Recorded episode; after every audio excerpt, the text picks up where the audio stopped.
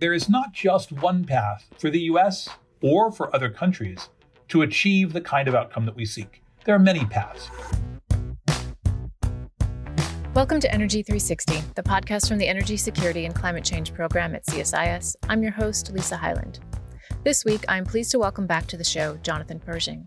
Jonathan is the Deputy Special Envoy for Climate at the U.S. Department of State and joins us today to offer his insights on what we may expect from the upcoming climate negotiations in Glasgow, the COP26. With my colleague Joseph Majkut, Jonathan discusses what is on the table for these negotiations and which countries are helping to raise global ambition by stepping up their commitments to reduce greenhouse gas emissions and which are lagging behind meeting their own national commitments. Jonathan and Joseph also dive into some of the issues facing countries as they seek to meet their climate targets, including growing technological innovations, climate and industrial policies, climate finance, and domestic and international pressures. Finally, they look at what the Biden administration brings to this particular meeting and how the U.S. has been working with other countries to find a pathway to a successful agreement coming out of COP26. Here's Energy Security and Climate Change Program Director Joseph Majkut to lead the conversation with Jonathan. Jonathan, the Paris Agreement set global ambition for climate to keep global warming well below 2 degrees C and with an intention toward 1.5. As we look toward Glasgow, is this going to be a reality check for how far we have to go? Yes, I think it actually will be. We expect a number of different things to come out of Glasgow. One of the things that we expect is that the countries that have made commitments over the course of the last year or so uh, will be able to put them forward in explicit forms because the convention gives you a reporting structure. Uh, the nationally determined contribution, uh, which is what countries do at home, is reflected back in a report out that comes to the global community. But there are a number of countries that have yet to act, and uh, I think we're hoping that more will, in fact, step forward. The convention secretariat did a review of the countries that had committed and formally submitted reports, but even with those, we've been growing global emissions. On the other hand, if you look at the countries that have in fact announced targets, have made commitments, we're seeing a significant reduction in global emissions. So the problem is which ones have yet to step forward? Which countries have yet to move something?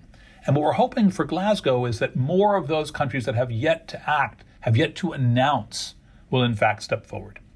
But there's one more piece which I think is relevant here, and that is the function of not the national numbers, but subnational actors, states, cities, non governmental actors, corporations, banks, big players that could actually really change the outcome. And I think we'll see a lot of those commitments and announcements as well. And we'll begin to be able to tally up how far we've come and how far we still have to go. I don't think people are expecting that the announcements that are currently being made are going to get you all the way to where we want to go. I don't think they will. But they'll move a big step forward and put us on a trajectory, I hope, that'll be consistent with holding the temperature rise well below 2 and seeking to put us on a pathway of keeping temperatures to 1.5. Jonathan, you mentioned the, these NDCs and the process of sort of checking in on progress over time. How do you think about the tension between countries providing ambitious versus realistic NDCs? Should one be favored? And, and for this structure that we, was established by the Paris Agreement to really work, how should we think about the potential conflict between those two? I think you want both. I think if you have insufficient ambition, it doesn't matter how well you execute because you do not get to the outcome that we seek. I think if you have an ambition which is not tethered to some set of policies and measures that you can implement, the ambition is hollow and that doesn't generate an outcome that's believable. So I think what you want to do is to develop your ambitious outcome and then to develop a set of policies and measures that will enable you to achieve it. We've seen that from a number of players, right? The US is trying to do that. We're working on a set of policies. We're having a debate in Congress about where those go, but we have a set of policies that would enable us to achieve the outcome. Others have been much too conservative. We've heard a number of countries say, well, I really can't get to zero soon enough because I don't know how to do it yet. And yet, if you succeed in taking the actions that they claim that they will take, you do not solve the climate problem. And I don't think that's in our interest either. So I think you want to marry the two up. So, with that in mind, what is the U.S. bringing to the table? So the U.S. has got a commitment of 50 to 52 percent. Uh, that was announced by President Biden uh, at the summit that he held for the major economies on Earth Day, April 22nd uh, of this year. Uh, and within that number, he is now seeking to develop a set of domestic policies that will enable us to achieve that outcome. Of course, it has a secondary piece. He's also committed to having the United States get to net zero by 2050. The first one, though, is a decade long endeavor. It's an exercise which includes all sectors and all greenhouse gases. And in that context, the agenda is one that we're currently debating in a very public way. Congress is having that conversation. But it's been clear there is not just one path for the US or for other countries to achieve the kind of outcome that we seek. There are many paths. So some of the pathways could pass through a set of policies like tax subsidies for renewable energy. Some could pass through aggressive programs at the state and local level. Some could pass through a significant commitment to reduce greenhouse gas emissions from things like the power sector through carbon capture and storage. Those are all pieces that are being debated. You could have the Clean Power Plan, which right now is a contested area in, on the Hill. That would certainly help, but it's by no means the only mechanism through which you could achieve the outcome. And I'm still quite optimistic today that we will find something like that that will be moved in U.S. domestic legislation. I'm also struck by the financing pieces because those are significant. One of the areas that we're seeing coming out of the uh, work that the Secretary of Treasury is doing, that Janet Yellen is doing, is to really think about risk and what the calculation of risk is in the marketplace. If you're a company with that new calculation, you'll make different investment choices. And those investment choices will lead to different emission outcomes. So I'm a big bank and I'm investing in power. I said, oh, the risk of gas might be higher than I wanted. The risk of coal is certainly higher than I wanted. How do I think about abating those emissions through carbon capture? What's the cost of that? What's the alternative that might have lower emissions? What's the cost of that? How do I create a balanced portfolio with these risk calculations in? And we're not the only ones looking at that. There's a global outcome here. So investments that the US makes at home are not only a function of the economics at home, they're a function of global prices. They're a function of global demand. So, as we look, for example, at the rapidly declining costs of renewables, that is partly a function of what the global price has been and the global commitment to that technology, which has enabled the United States to make investments at much lower cost. So, all of that factors into the outcome. Well, I'd love to talk about the market dynamics that will accompany or follow COP, but I want to spend one more moment on these sort of the national plans and how we should think about interpreting them, because I take from you that domestic agendas really drive at least the short term commitments that countries make to this process, while the ambition seems to be set by the negotiations themselves.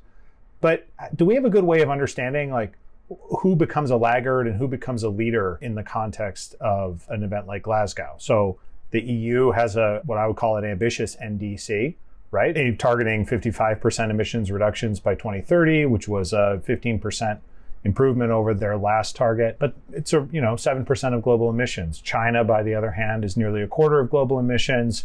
And, and their announced target says we'll peak before 2030 instead of peaking in 2030.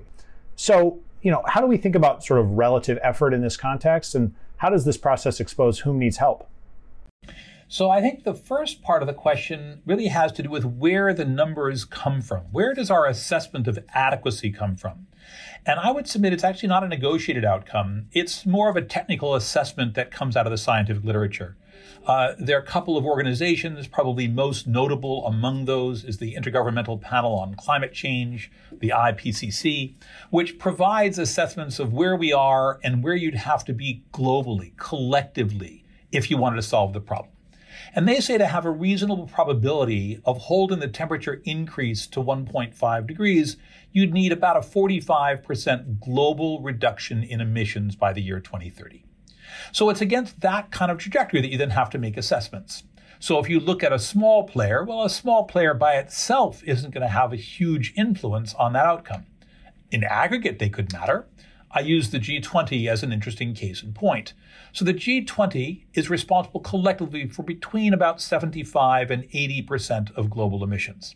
But that means there's on the order of 20 plus percent not in the G20. Now, on aggregate, that 20% would make them collectively the second largest emitter in the world. If they don't move, You can't get there. But if any one of them doesn't move, well, it's at 0.1 or 0.2% of the total. It's not going to be the big game changer. At the other end, you do have the big players. China, obviously the biggest, somewhere between 25 and 30 percent, depending on which calculations you review. The United States, the second biggest, quite a lot smaller, certainly less than 15 percent. Some numbers suggest as small as 11 percent of the total. They're a big, big part of the, of the total, but between the two of them, that still represents less than 40 percent. So what are you going to do about the remainder? You need a lot more players. So then how do you evaluate the second part of your question? What makes you a laggard? Are you a laggard if you do not meet the average that the world has to do, which is on the order of 45 or so percent reductions by the year 2030? Well, the atmosphere sees a couple of things. The atmosphere sees both rate of change and the atmosphere sees total volumes. So, China, for example, has indicated that it would get to net zero by the year 2060. It's a bit late. The world science suggests that you really should be at zero more like about 2050. So, from that perspective, it's a laggard. From the perspective of what it's currently doing, what would you describe? Well, China's indicated it would peak before 2030. That is consistent. Now, how much before matters. If it turns out to be late 2029, that's probably not going to solve the problem. If it turns out that they've already peaked and we see reductions in this decade, which is not inconsistent with the characterization, that would be consistent with the science. Now, what we're hearing is that there may be a plateau, that they may have peaked or being close to peaking, but it may be flat for the next decade, not coming down. That would be less than we'd need to see, according to what the science suggests for a country as large as China and as influential as China. Still others, however, have done even less. If we look, for example, at the work that's been committed to by Australia, the Australians are indicating that they are likely to exceed their current level. Their current level is a 26 to 28% reduction by the year 2030. That's clearly substantially less than the 45% that the science would suggest the world should be on a trajectory for. In that context, they're clearly lagging. Australia is arguing that what it's doing instead is investing significantly in technologies that will enable a future decline. The problem is the atmosphere doesn't see the future declines, it sees the current emissions trajectory. And in that sense, arguably, Australia is lagging what it ought to be doing. The last piece that I'd put in there is what about capacity? Arguably, Australia has capacity, China has capacity, but what about some of the other actors that have much less wherewithal, much less of an ability to move forward aggressively now? Countries in Africa, for example, which cumulatively have only a few percent of global emissions, but bear a substantial portion of the impact. Well, what you could argue is that some countries like the United States, which is doing 50 to 52 instead of 45, could slightly offset those that could act more slowly. Europe, which is doing 55, could offset those that are moving more slowly that don't have the capacity. Are therefore, are they laggards? Well, in the context purely of the science, yes, they're moving more slowly. In the context of capacity, as long as they're moving and taking these actions and we can facilitate additional effort, then maybe you'd use a different term. Do you expect to see the idea of carbon trading or, or international agreements like leading countries being able to offer laggard countries some sort of credit evolve either in, in this COP or in future COPs? The idea of emissions trading has been around for a great deal of the history of the climate negotiations. Uh, the language in the original Climate Convention from 1992 includes provisions that uh, ultimately became, as part of the Kyoto Protocol, uh, both an emissions trading provision as well as an offset market provision through something called the Clean Development Mechanism. That's still there today, and countries have adopted it at various levels. The United States has done it at the state level. We've got a regional greenhouse gas initiative, which is the work of the Northeast states. We've got the California Trading Program, which is both within California, but also has some international linkages, in particular up to Canada. The Europeans probably have the most evolved market. Uh, it's currently got substantial prices uh, in, that the market is trading at for offsets and for carbon tons. China is developing its own market, uh, moving from what had been a purely provincial state program to a federal program. So we're currently seeing that. At the same time, there are some rules that are being developed in the international program for emissions trading under the Paris Agreement. Those rules have yet to be finalized. That's one of the elements that'll be incorporated and, I believe, completed at the COP in Glasgow. But then the question is will that be continuing to be advanced? Do we envision a much larger trading system in which countries around the world will, will operate in that fashion? Currently, you're not seeing Congress debating such a provision. They may take it up, but that doesn't seem to be the current direction of travel. So it doesn't seem likely in the near term for the United States. But conversely, you do see it in some other economies which are moving forward. New Zealand's had a trading program. We've seen that not just in the EU, but some of the EU satellites or connected countries like Switzerland and Norway, which have taken up that kind of provision. So it's not as if you can't get there.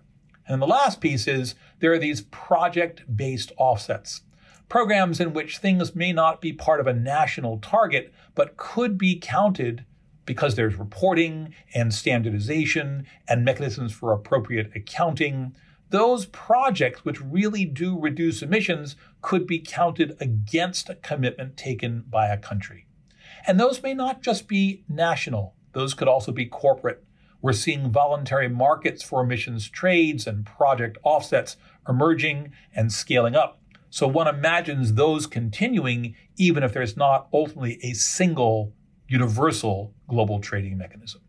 On the theme of integrity versus ambition, we're seeing a lot of coverage right now on climate finance. In particular, the idea that developed countries are financing or helping to finance the low carbon transition in developing countries. But we've also seen reports from the OECD and independent groups that there's a pretty big shortfall between what was promised in previous negotiations and what countries have been able to deliver. The US is part of that shortfall.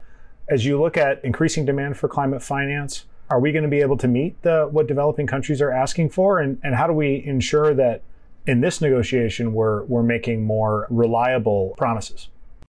So the OECD is in the process of updating its report. We haven't yet seen what that's going to look like. I'm actually quite optimistic that when it comes out, it will give us a pretty good sense that we are on the right trajectory, that we will in fact eh, meet and probably exceed the 100 billion. I say that for a couple of reasons. Uh, the first is that the report used 2018 data, so there's been a fair amount that's happened since 2018.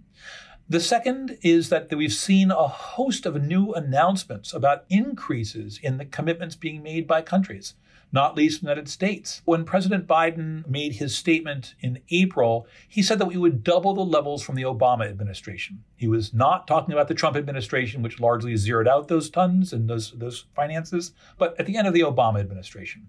And then as the conversation continued over the course of the year, he said, you know, that's really not going to be sufficient. We do want to be meeting these totals. And he doubled it again. So we're now in a position of that's not being counted in those 2018 numbers.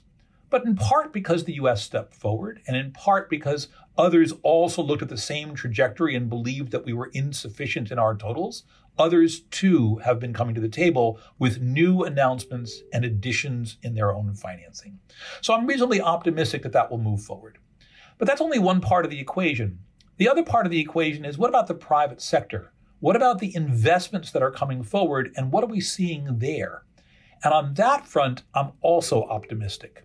What we're actually seeing, and these are conversations that Secretary Kerry has been having with the banking community, with the investment community, there's an enormous amount of capital that seems poised to move into the marketplace. We measure the US contribution in billions of dollars. That's a big number, but it's a much smaller number than the reality of what we face. The International Energy Agency has suggested that we need to invest trillions of dollars per year in the energy system for it to be decarbonized. Now, before you get too worried about a number like that, you have to put it into context because that's how much we're already investing in the current system. And it's not that you're looking to incrementally add that much, it's that you're looking to redirect those investments. And what we're seeing from the big asset owners like BlackRock and State Street, from the big banks like Goldman and Citi and Barclays and HSBC, what we are sitting and seeing from those partners is an intent to rapidly ramp up to scale up investment, literally measured in the trillions of dollars for green investment. So I'm both optimistic about the governmental number and I'm optimistic about the financing and the intent to finance from all of these players. I think both of those things will be areas to pay attention to at the meeting in Glasgow. Both the OECD report, which will characterize what countries have done, and the private sector contributions, which will be captured in various marginal meetings and announcements coming from that constituency at the session. Yeah, I'm, I do not put you on the spot for the decisions that Congress takes, but you know, the president can't make all these financial commitments by himself. And one of the one of the criticisms we've seen, at least in the United States, is that these institutions that are trafficking in international finance are are not reliable. They're untrustworthy. People don't want to give them money. So as as as developing countries are asking for higher flows of climate finance, whether that's private or public, are our institutions in a place to govern the, that higher degree of finance? And, and who's the who are the intermediaries who decide what counts and what doesn't as as climate finance? So the decision about what does and doesn't count is an exercise that uh, has had a lot of different iterations. We've used the OECD work. That's a, a, body of really technical analysts that have reviewed for a long time development assistance from all of the donor countries. So it's got long history in making those kinds of calculations and those kinds of assessments. We'll look at what they say. They said that as of 2018 data, we were short. Uh, I'm hopeful what they'll now say is with all the new numbers that have come in, we're on a pretty good trajectory. But that's where that assessment comes from. I think the second part of the question, though, really has to do with what is the confidence that Congress will act and that countries will deliver on these kinds of totals. I'd say two things about that. The first one is the institutions that we are using are institutions that now have developed substantially greater experience. We've worked with the World Bank for a long time. Is it perfect? Of course, it's not perfect, but it actually does a lot of what we asked it to do in terms of providing development capital for changing outcomes in countries. Doesn't work with all countries. You've got to have a threshold. If you're below a certain threshold, you can get qualified. If you're above it, you're expected to do it on your own. Countries have graduated out of those thresholds as they become wealthier. But we're also looking at investment that comes through other mechanisms, an adaptation fund, which is really going to be governed in no small measure by those who feel the impacts most significantly. And that seems pretty appropriate. If I'm looking at a place in Central Africa that's really seeing the consequences of increased drought, of increased temperature. It's not so clear that sitting here in Washington, I'll make the best judgment about what their best adaptation strategy is. I would like representation from that community in my institution. I want the donors, but I also want those who are bearing the brunt to be part of the governance. And we've got a fund called the Adaptation Fund, which is exactly designed to do that. We've got other mechanisms. There's a new mechanism that's being developed, sits in the context of the World Bank, but it's an independent body that's looking at transitions in the area of coal. What do you do for the communities? How do you think about workforce? What are you thinking about the cost of retirement of debt and capital? That's a mechanism that's independently managed, but in the office of the World Bank, which has a trust fund mechanism and can set up that kind of institution. The same is true for something called the Climate Investment Funds, the CIFs. These are institutional arrangements largely set up by the donor countries in order to facilitate the legitimate, robust transfer with clear environmental integrity around the outcomes.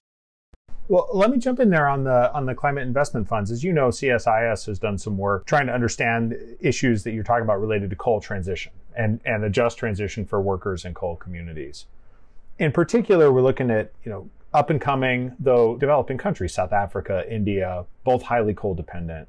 As you look at COP, and one of the other themes that has come up is some sort of planned coal phase out for the planet. Do you see just transition as a way to help those conversations along in, in these countries? I see it as essential. Unless you've got some mechanism in which you can work with the communities that are affected, in which you can ensure not just the technical reliability of the grid through alternatives, but the community development, the jobs, the transitions, you will have enormous difficulty in making the shift. So I think it's essential. I don't think it's just a function of developed countries or, uh, or developing countries. I everybody who's trying to make that transition's got to work it out.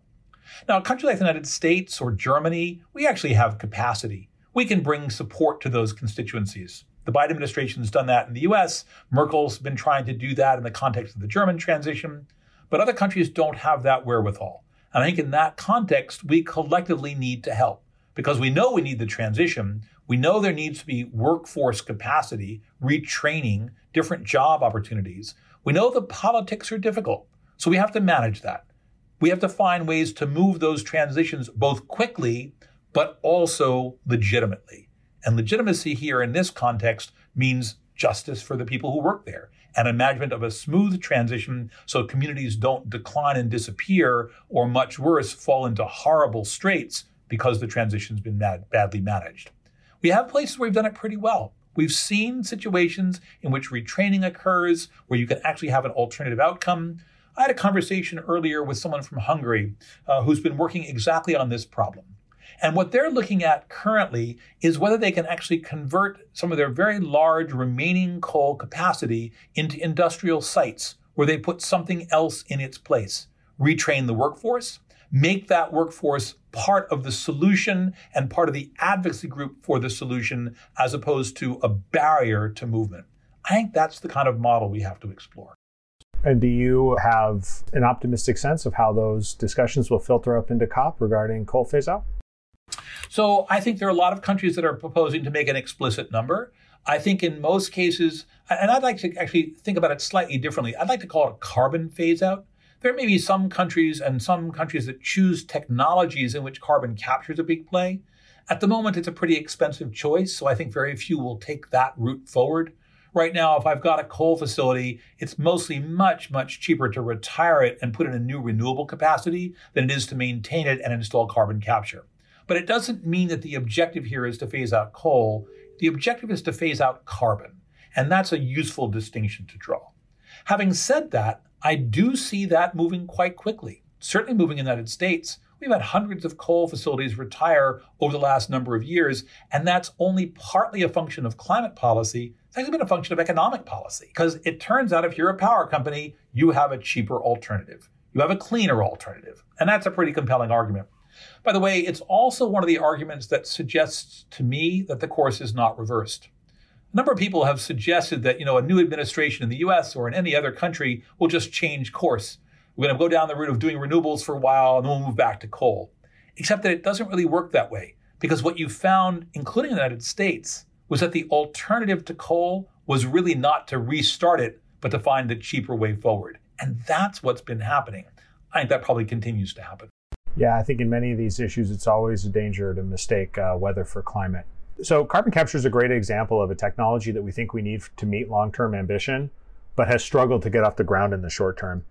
There are numerous others that you could you could point to. Heavy emitting industries like steel, shipping, aviation. Bloomberg's reported that former Secretary Kerry has been looking to put together a, a sort of group of the willing or a coalition of industry actors to, to start taking leading steps, either making advanced purchase commitments or uh, you know internal emissions targets. How do you think about those efforts? What do you hope to see from them, and, and how should we, from the outside, gauge their effectiveness?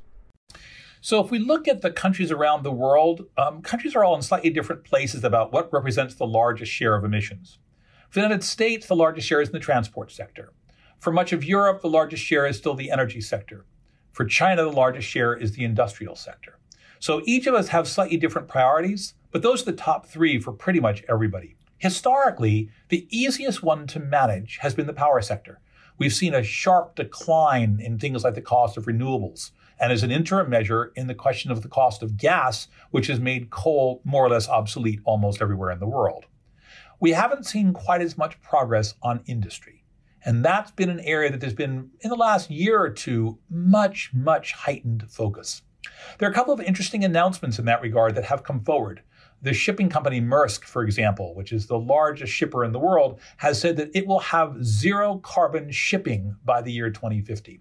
They only know how to do part of it. They know how to more or less get for the next 10 years and get to a deep reduction, and they've put a massive investment into the R&D necessary to find the alternatives in the next 10 years.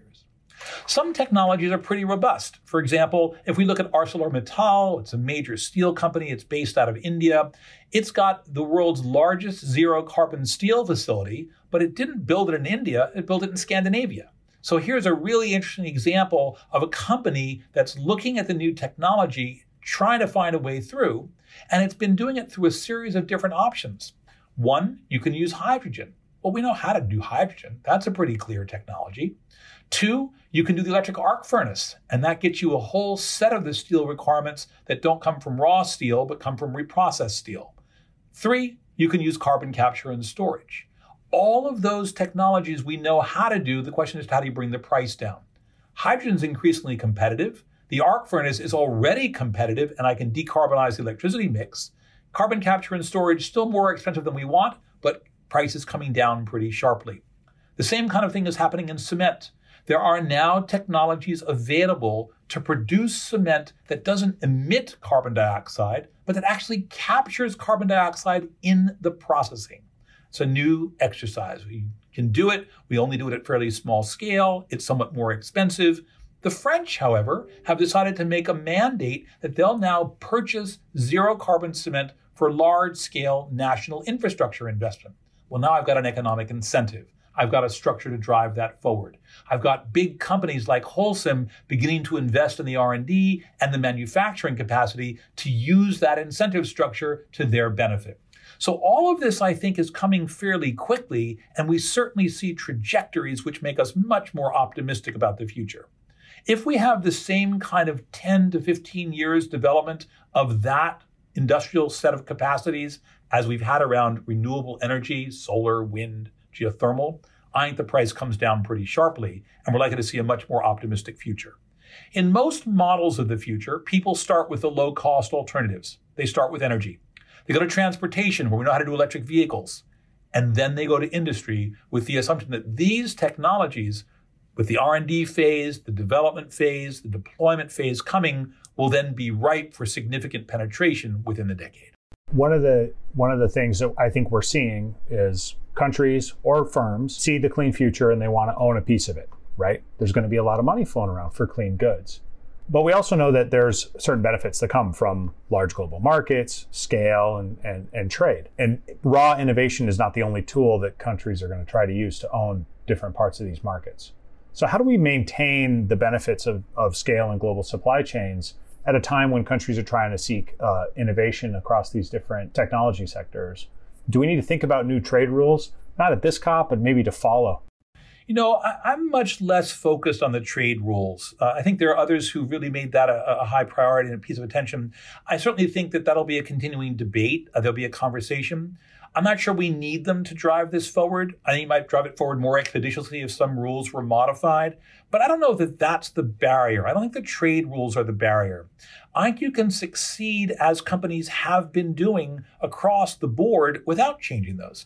Let's look, for example, just at renewables, which are the furthest down the road. It's not as if the trade rules were designed to promote renewables, and yet the penetration of renewables around the world has grown at an incredible, virtually geometric rate. It's extraordinary. And part of that's because the price has come down. And you could do an interesting historical analysis, which suggests more or less that the United States was one of the biggest proponents and developers of the R&D. The Germans were one of the biggest developers of the regulatory structure, which brought a German market with its million solar roofs program, and the Chinese took significant advantage of that to make low cost, essentially commodity panels. At the same time, the value now in the installation is much more diffused. So if I look today, I don't hire Chinese workers to install an American roof, I hire an American worker. I don't hire a Chinese worker to install a German roof, I hire a German worker. So the value and the benefit and the corporate potential there certainly plays out. And different countries have different niche elements in that market. The US is in all of them. China's in most, but not all. We probably have much more sophisticated capacity on managing grid and grid variability management, which turns out to be an issue when you've got supply like solar or wind, and we can sell that technology into others. Others are really quite good at commodity production. China's very good at that. But that leads not to a new tra- trade rule, that leads to niche markets, to advantage, to competition, and currently, as we are seeing, to a sharp price decline and widespread penetration. So, what context, what conflicts do you think we should look out for in the future, though? So, commodity solar coming from China is very inexpensive, but we're now realizing or coming to learn that the labor issues associated with those cheap prices might be hard to swallow, and in some cases uh, have created actual legitimate barriers into entry into the U.S. market. So as we, we start doing these sorts of niche market applications throughout the globe across a wide variety of technologies, what should we be aware of, and what are countries expressing that they're concerned about? Know, one of the things that I find fascinating about the energy market is the difference in the new technologies versus the old technologies. With the oil, uh, in particular, the oil market, if I stopped importing oil, uh, things grind to a halt relatively quickly because that market is really almost a just in time market. Uh, it doesn't have a lot of reserves or a lot of capacity. If I stop importing solar panels, my existing solar panels don't stop working the way my cars did when I ran out of oil. They keep working. So there's a very, very different kind of a structure in the energy market, one that adds substantially greater security to most countries around the world. And that has a very substantial benefit, which I often think is missing from some of the calculus. The second thing which I'd say is that that market's continuing to grow, and we will see new supply chains emerging. Certainly, in as much as the world is now looking closely, as it should, at the production mechanisms for things like solar panels, we're seeing new markets develop and new producers coming along that meet the appropriate tests of human rights and appropriate labor force. But we're also seeing questions around how the basic resources are produced. If the old market was one about who makes and produces oil and refines it, the new market is who produces lithium. What about the big sulfur batteries that are coming forward? How do I think about nickel metal hydride batteries? Those are commodities which are in very, very different places. It may give a lot more credence and credibility to a market player like Chile, or perhaps in Australia, or maybe a South Africa. That's a very different structure than one that focuses on Saudi Arabia or Kuwait or Venezuela. So to me, those kinds of shifts are ones to pay attention to. The last piece that I would say is there's a technology development play here. And this is an area which, in my mind, the US excels at. We are one of the primary drivers of technological innovation for the globe. I don't think that stops because we've shifted from one commodity to another. Uh, we spent the last number of years on telecoms and on computational capacity. We're now moving much more aggressively into alternative renewables. Who is going to invent that next big grid scale electric battery? There are an awful lot of people who see a lot of money in that provision, and a bunch of them are Americans. So I think this is going to be a competition for the future as well, and one that I think it behooves us to pay attention to. So I'd like to talk a little bit about the the, uh, the bilateral U.S.-China relationship, which f- is all over cop- coverage. Um, you testified in July that one of the outcomes of Special Envoy Kerry's engagement uh, or trip to China was an agreement that before COP, each country would set respective long-term strategies aimed at net zero. Um, how are we doing on that front? And, and more generally, uh, what distinguishes a strong strategy from net zero in your mind from a vague nod toward that goal? So, China has indicated that it would try to get to net zero by 2060, the US by 2050. The science suggests that 2050 is a better number if you want to hold the temperature increase down to a, an appropriate level. So, what makes it a strong strategy? I think a strong strategy is one that's based on some clear evidence of rates of change that you could imagine achieving. I think it's based not on uh, some magic that has to happen to get to an outcome, but on credible technology pathways that you can see. So, what does that mean? It means that if I've got a rate of change that is three or fourfold the ever previous high rate, I probably should look again. We've had very, very rapid penetration of renewables. Can I imagine tripling that rate? Actually, no, but I can imagine maintaining that rate. If I maintain or slightly increase it and I act starting immediately, I can get to zero. If I wait for a decade, I have to go about three times as fast. That's very, very hard to see. It's not impossible, it's just less plausible. So to me, what you're looking at is robustness. You're not looking at is it, is it doable? You're looking at, well, how likely is it that I could do it? What are the kind of provisions that I'd have to install? This, for me, is one of the most powerful arguments for why you should start acting sooner rather than waiting and being more aggressive later.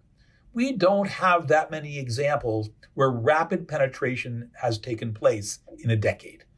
We have many examples where it's taken over 20 to 30 years.